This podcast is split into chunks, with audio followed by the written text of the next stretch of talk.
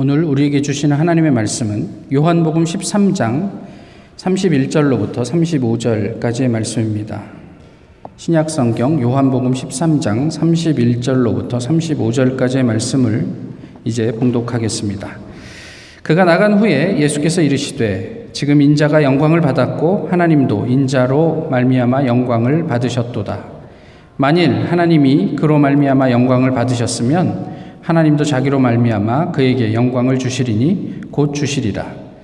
작은 자들아, 내가 아직 잠시 너희와 함께 있겠노라.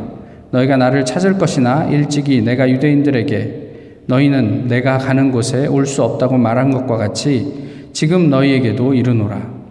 새 계명을 너희에게 주노니 서로 사랑하라. 내가 너희를 사랑한 것 같이 너희도 서로 사랑하라. 너희가 서로 사랑하면 이로써 모든 사람이 너희가 내 제자인 줄 알리라. 아멘.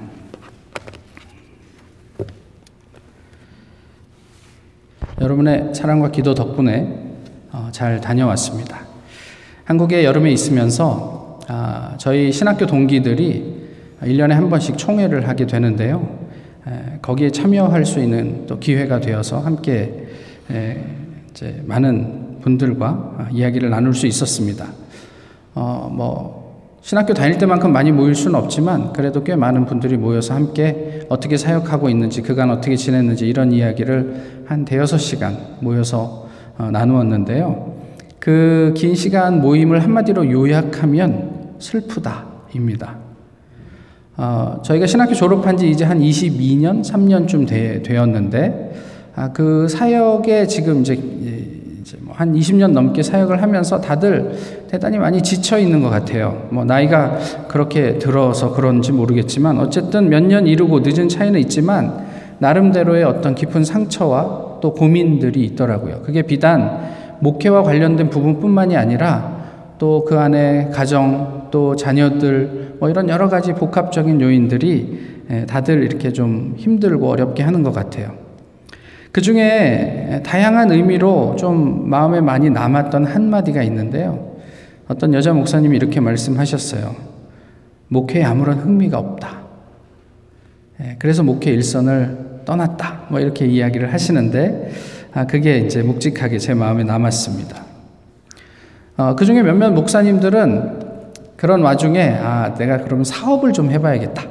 그래서 다양한 사업 아이템을 저희에게 나누기도 하고, 뭐 이야기하기도 했습니다. 그런데 안타깝게도 지금 현재 어, 하고 있는 일 예, 이렇게 표현해서 좀 죄송하지만 그 밥벌이를 포기할 용기가 없어요. 그것도 또 고민인 것 같아요. 근데 이게 비단 목사만의 이야기는 아니었던 것 같아요. 제가 어, 미국에 건너온 이후로 처음으로 이렇게 좀 길게 한국에 머물렀었는데요. 어, 그러면서 이제 그가 만나지 못했던 어릴 적 친구들, 중고등학교 친구들을 여럿 만났습니다. 근데 서울대 교수로 지금 재직하고 있는 친구가 아, 저와 만나서 이런 얘기를 하더라고요. 아, 교수로서의 삶이 이젠 좀 지겹다.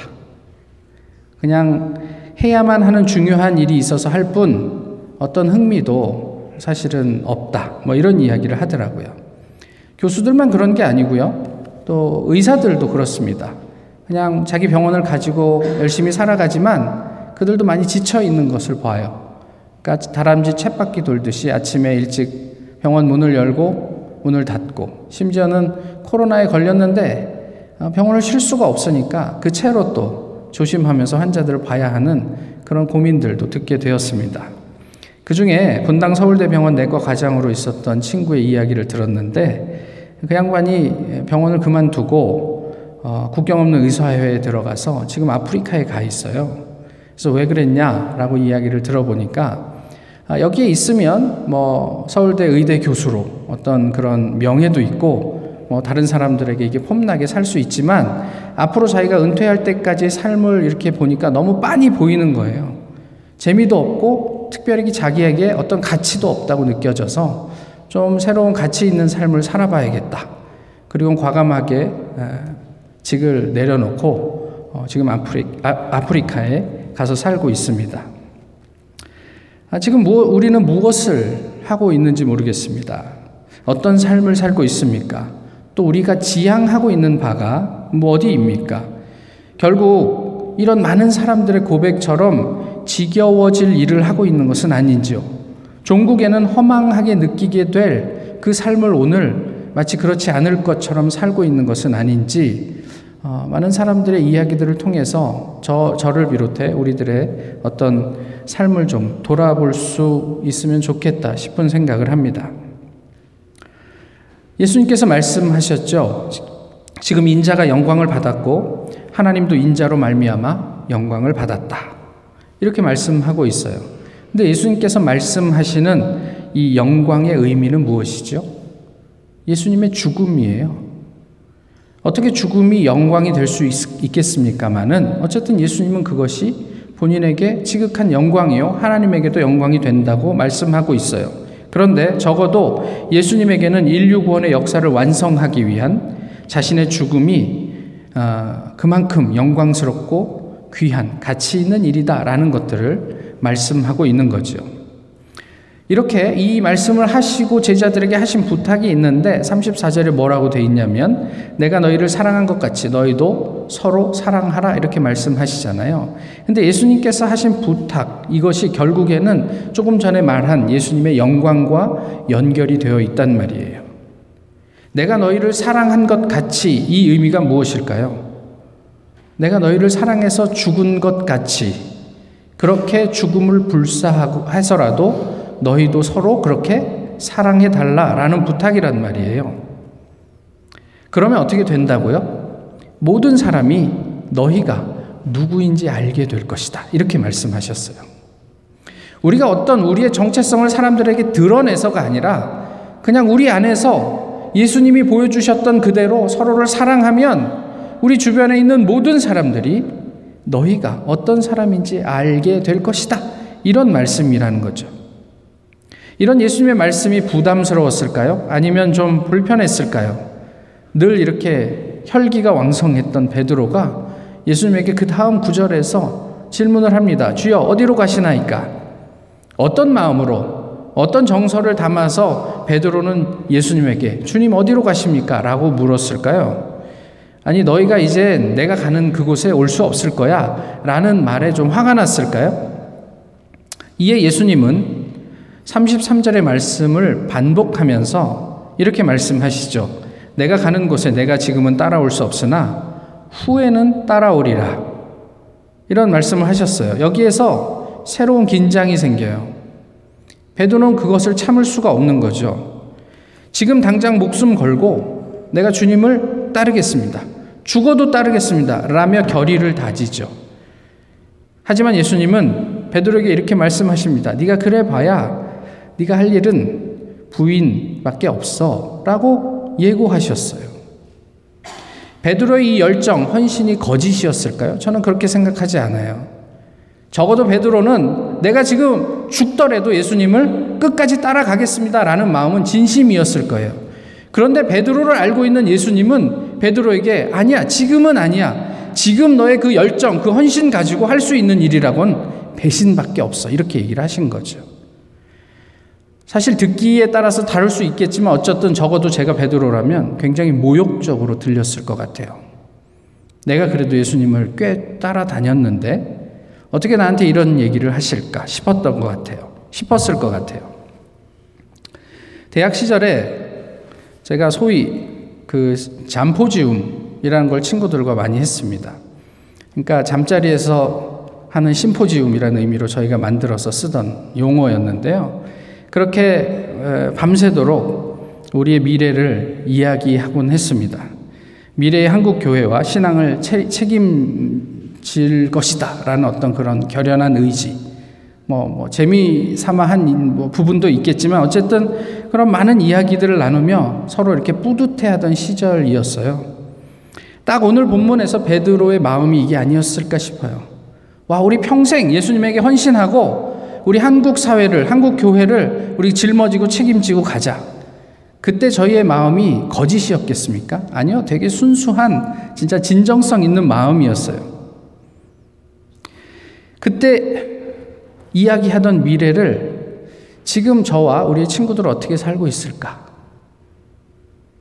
그 시절 함께 꿈을 꾸었던 친구들의 요즘 모습을 보면서 도대체 그때 무엇이 문제였을까? 이런 고민들을 하게 돼요. 오늘 예수님의 말씀에서 한 구절을 다시 생각합니다. 지금은 못 따르겠지만 후에는 따라오리라. 예수님께서 아까 말씀드렸듯이 베드로에게 말, 이야기를 하시죠. 목숨을 바치겠다고 하지만 지금은 아니야.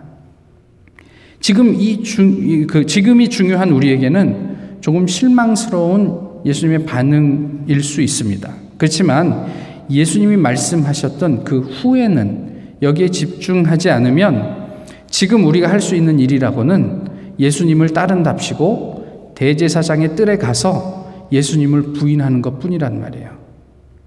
근데 여기서 좀 조심할 건 뭐냐면 사실 대제사장의 집에까지 따라가는 베드로의 열정이에요. 근데 그만으로도 충분하다. 그러면서 우리 스스로 기뻐하고 자화자찬하고 있는 것은 아닌지 모르겠어요. 그러나 예수님께서 하신 얘기는 지금 그 정도의 헌신으로는 네가 나를 배신하는 것 외에 다른 어떤 의미가 없어라고 얘기하신 그 후에는 따라오게 되리라라는 말씀에 좀 더 집중을 했으면 좋겠다는 거죠. 이 후에는을 진지하게 생각하지 않으면 안타깝게도 우리의 헌신은 결국 예수님을 배척하는 결과만 낳게 될 것입니다. 그러면 도대체 이 지금과 후에는 이 사이에는 어떤 차이가 있습니까? 37절에 보면 지금 당장이라도 내가 주를 위하여 내 목숨을 버리겠습니다. 이게 베드로의 이야기예요. 얼마나 대단한 고백입니까? 사실 오늘 그 교사 모임에서도 어, 똑같은 설교를 했더니 그럴 수 있습니까? 그랬더니 뭐 못 그러겠다 그러던데요. 내가 주를 위하여 내 목숨을 지금이라도 당장이라도 버릴 수 있습니다. 라는 고백은 얼마나 귀합니까? 그런데 이 고백 이후에 베드로는 어떻게 됩니까? 예수님께서 부활하신 후에 베드로를 만나시죠. 어, 갈릴리의 낙향에서 다시 어부의 삶을 사는 베드로를 만나셔서 예수님이 질문하십니다. 시몬의 아들 베드로야, 네가 나를 사랑하느냐? 베드로가 얘기합니다. 네, 내가 주님을 사랑하는 줄 주님이 아십니다라고 대답하죠. 사실 세 번을 예수님께서 물으실 때 베드로는 적잖이 당황스럽고 부담스러웠습니다. 이런 얘기요. 내가 주님을 사랑하는 줄 주님이 아시잖아요. 적어도 베드로의 마음에는 예수님을 향한 열정이 여전히 남아 있었던 것 같아요. 그런데 이전 같으면 내가 사랑하죠. 지금도 내가 목숨 버리란 버릴 수 있죠. 라고 했다면 지금 베드로는 주님이 아시지요. 라고 이야기를 하는 거예요. 무엇이 달라졌죠? 문법적으로는 주어가 달라졌습니다. 내가 당신을 위해 내 목숨을 바칠 수 있습니다. 라고 했던 지금과 주님이 아시지 않습니까? 예, 후에는이 달라졌단 말이에요. 사실 이런 베드로의 삶의 주체가 달라진 거예요. 이제까진 자기가 주인이었다면 앞으로는 주님이 주인이 되심을 간접적으로 표현하고 있는 거죠. 예수님도 그에 대해서 네가 젊었을 때는 네 마음대로 다녔는데 이제 나이 먹고 늙어서는 네가 띠가 채워진 채로 사람들에게 이리저리 끌려다니게 될 것이다. 이렇게 말씀을 하셨어요. 결국 우리가 주목해야 할 후에는 그것이 개인이든 교회든 또는 어떤 사역을 하든 그 중심과 주권을 사람에게서 하나님에게로 옮기는 것이란 말이죠. 내가 목숨을 바쳐 헌신하겠다는 선언으로는 배신의 아이콘이 되었지만 나의 진심과 사랑을 주님께서 아신다는 고백을 통해 베드로는 우리는 비로소 내 양을 돌봐 주련이라는 소명을 받게 된단 말이에요. 어, 이스라엘에 한 5주 머물렀습니다. 뭐 다들 거기 가면 홀리랜드네 뭐 어쩌네 그러면서 이제 이야기를 하시죠. 그렇지만 역설적 역설이 공존하는 공간이죠 이스라엘이. 그래서 긴장이 늘 존재합니다. 긴장이 좀 커질 때가 있고 줄어들 때가 있지만 긴장이 없을 때는 없는 것 같아요. 뭐 시내 나갔다 오면 오늘 제가 거, 갔다가 나온 가, 거, 거쳐온 그 길에서 뭐 팔레스타인 사람이 테러를 해서 경찰이 죽었네 뭐 이런 이야기를 하는 거죠. 그러니까 저도 언제든 그 현장에 있을 수 있다라는 의미이기도 합니다. 어, 제가 직접 한 것은 아니지만 거기에 계신 선교사님들이 팔레스타인 사람들한테 전도를 하면 그들이 그렇게 얘기를 한대요. 야, 우리는 형제야. 이렇게까지 전도할 필요 없어. 같은 하나님을 믿는 거야. 이렇게 얘기를 한대요. 그러나 그 무슬림에 의해서 끊임없이 자행되는 테러와 증오를 어떻게 이해해야 할까요? 형제라 하면서 그 형제를 향해 어, 총을 겨루, 겨누고 어, 칼을 들이대는 그런 어떤 어떤 행태를 어떻게 이해해야 할까요? 유대인은 다릅니까? 유대인도 별로 별반 다르지 않습니다. 야 어떻게 하나님이 사랑하라고 하신 저 사람들을 그렇게 너희가 뭐 이렇게 학대할 수 있어라고 물으면 유대인들이 이렇게 대답한대요. 쟤네들은 사람이 아니야. 짐승이야. 그러니까 죽여도 돼. 팔레스타인 사람을 향해 그렇게 얘기한다는 거죠. 하나님을 말하지만 그에 따르는 그들의 마음, 그들의 사랑은 글쎄 좀 잘 모르겠단 말이에요. 어, 다녀오신 분들은 다 아시는 이야기지만 그 이스라엘 예루살렘의 Old City에 가면 비아 돌로로사라고 그 예수님의 마지막 행적 중요한 포인트들에서 예수님의 예수님을 묵상하는 그런 게 있지 않습니까? 마지막이 어디냐면 무덤 교회예요. 근데 이 무덤 교회를 두고 기독교의 모든 교파들이 막 다툽니다. 힘겨루기를 합니다. 지금도 그래요. 그래서 그 무덤 교회를 누가 관리합니까? 무슬림들이 관리해요. 기독교인들은 관리를 할 수가 없어요. 이 사람이 이, 이 교파에서 관리를 하면 다른 교파가 시비 걸고 막 싸우자 그러고 뭐 이러니까 지금 무슬림들이 그 교회를 관리하고 있단 말이에요. 이런 교회를 보면서 세상은 어떤 생각을 하게 될까요? 예루살렘에 크리스찬들만 가지 않잖아요. 많은 넌 크리스찬들도 거기를 방문하고 그곳을 가게 될 텐데 가이드들이 반드시 얘기할 거거든요. 그런 이야기를 들으면서 그들은 무슨 생각을 하게 될까요? 성지를 순례한다고 방문하는 모든 사람들이 이런 긴장을 경험할 수도 있고 전해 듣기도 할 텐데 무슨 이야기를 할 수 있겠느냐는 말이에요. 이스라엘이 좋죠. 근데 막상 가보면 예수님과 관련 있는 어떤 흔적은 거의 없습니다. 저는 개인적으로 뭐 유적지에 대한 관심이 그렇게 크지 않습니다. 대신 거기서 살고 있는 사람과 사역하는 사람들에게 관심이 있습니다. 선교사 비자를 포함해서 어떤 뭐 다른 비자가 없는 이스라엘이기 때문에 대부분의 선교사들은 학생 비자로 그곳에 머물고 있죠. 그래서 사역에도 제한이 많습니다. 공부도 해야 되고 또 그 비는 시간에 사역도 해야 되니까요. 그렇지만 그럼에도 불구하고 자신들의 어떤 그런 열정을 가지고 이스라엘에서 성실히 사역하지요. 특별히 어 제가 떠날 때는 알지 못했지만 현지에 가서 만났던 우연한 기회에 만나게 돼서 아, 그 알게 된 선교사님들이 있어요. 아, 그분들의 삶을 보면 이게 영적인 울림이 이만저만한 게 아니거든요. 그런데 동시에 그런 훌륭한 사역자들 사이에서 느껴지는 텐션이 있어요. 긴장이 있습니다. 오늘 본문 앞에서 이 긴장을 어떻게 이해하면 좋을까? 상당한 조심스럽기도 하지만 고민이 되는 부분이에요. 우리는 어떻습니까? 지금 복음을 위해서 목숨까지도 걸고 무엇이라도 할 수 있습니까? 아니면 어, 후에는을 깊이 묵상하며 우리 자신을 돌아보아야 할까요? 이 후에는을 위해서 먼저 우리가 좀 관심을 가져야 하는 게 여정이에요. 그렇죠. 교회에 무슨 사역이 필요가 있을 때 여기에 뭐 이제 뭐 찬양팀도 어, 찬양팀원들 모집한다는 광고가 있는데 누군가 아, 제가 하겠습니다. 그럼 얼마나 반갑고 좋습니까? 교회도 마찬가지죠. 그렇게 반갑고 좋은데 과연 그 안에 후회는의 여정이 과정이 함께 하고 있는지도 우리가 한번 생각을 해봐야지 않겠느냐는 거예요. 그래서 내가 지금 뭔가 할 수 있습니다라는 것 더하기 예, 주님께서 우리의 주인이시죠라는 고백이 끊임없이 묻어나지 않으면 우리도 베드로와 별반 다르지 않은 사람이죠. 지금 내가 가지고 있는 나의 야망은 위험합니다. 하나님의 비전을 비전할 수 있을 때까지 후에는의 때를 준비하며 기다릴 필요가 있단 말이에요. 성령이 임할 때까지 너희는 이 성에서 그 성령을 기다리라. 예수님께서 승천하시면서 하신 말씀이에요. 그리고 수많은 제자들 중에 120명만 그곳에 기다려서 성령을 경험했습니다. 성령이 오시기 전에 떠났던 많은 사람들이 있을 수 있죠. 그 사람들이 과거에 내가 예수와 어떤 관계가 있었는지 하며 사람들에게 나는 이런 사람이야 라고 이야기할 수 있을 것입니다. 나는 과거에 이런 경험을 했어. 예수님과 함께 밥을 먹었어. 라고 이야기할 수 있을 거예요. 그렇지만 그들을 통해서 어, 예수님은 그들에게 내 양을 부탁한다. 이렇게 말씀하시지 않는단 말이에요. 그 다음에 또 후회는을 위해서 우리가 좀 관심 있게 챙겨야 될 게 자유로움이에요. 성령의 역사에 대한 개방성, 내지는 수용성, 이걸 뭐 달리 표현하면 순종이라고 할 수 있을까요?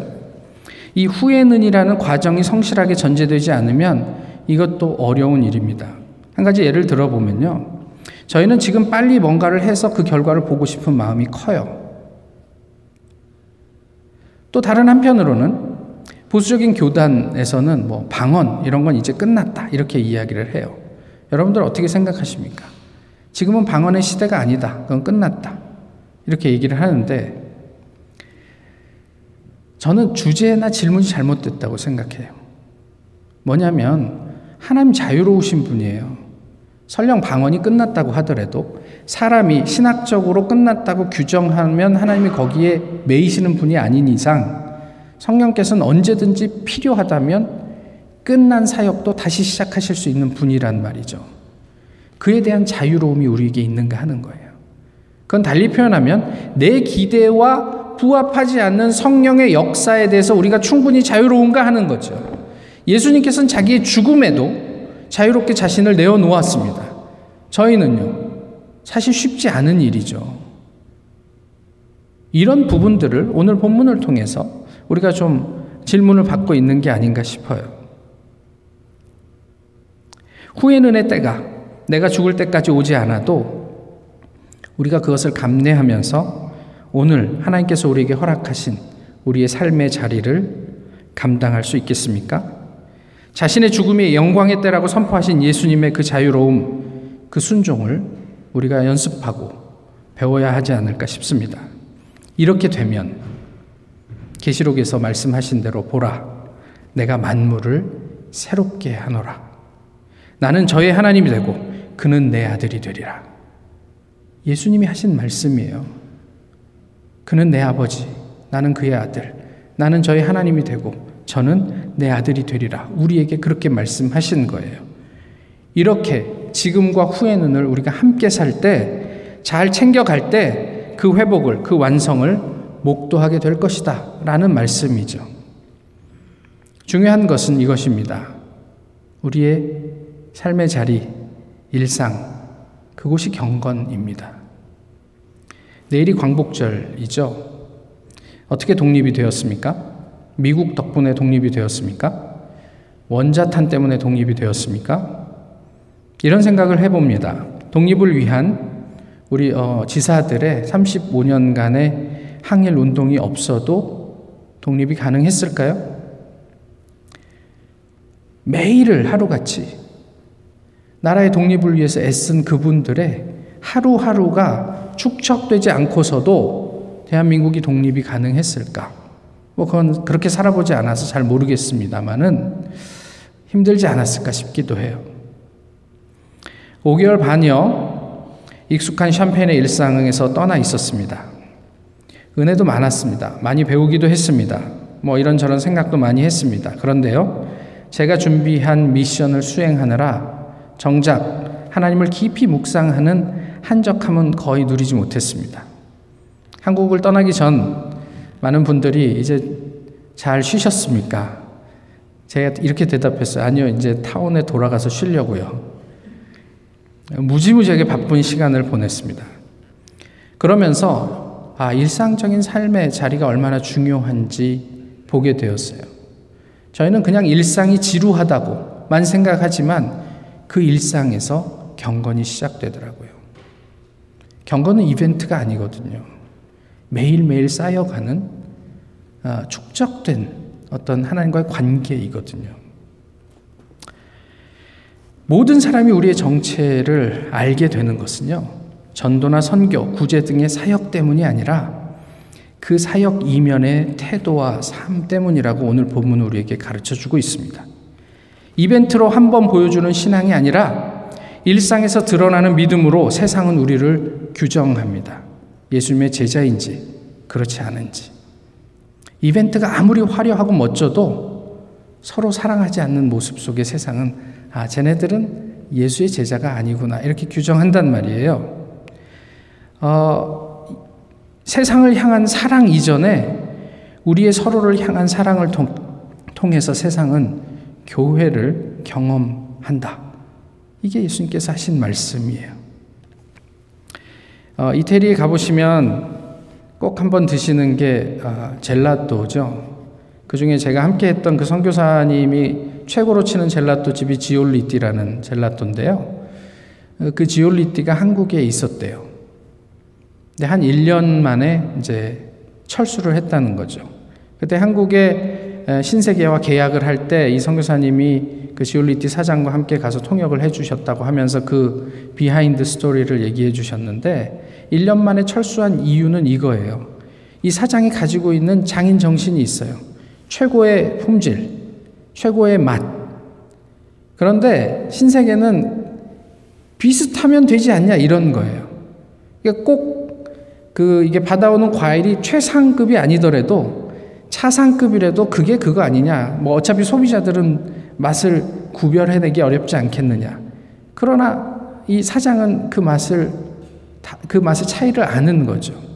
그렇게 신세계와 이렇게 약간 이렇게 긴장 관계에 있다가 1년 만에 철수를 했다고 그래요.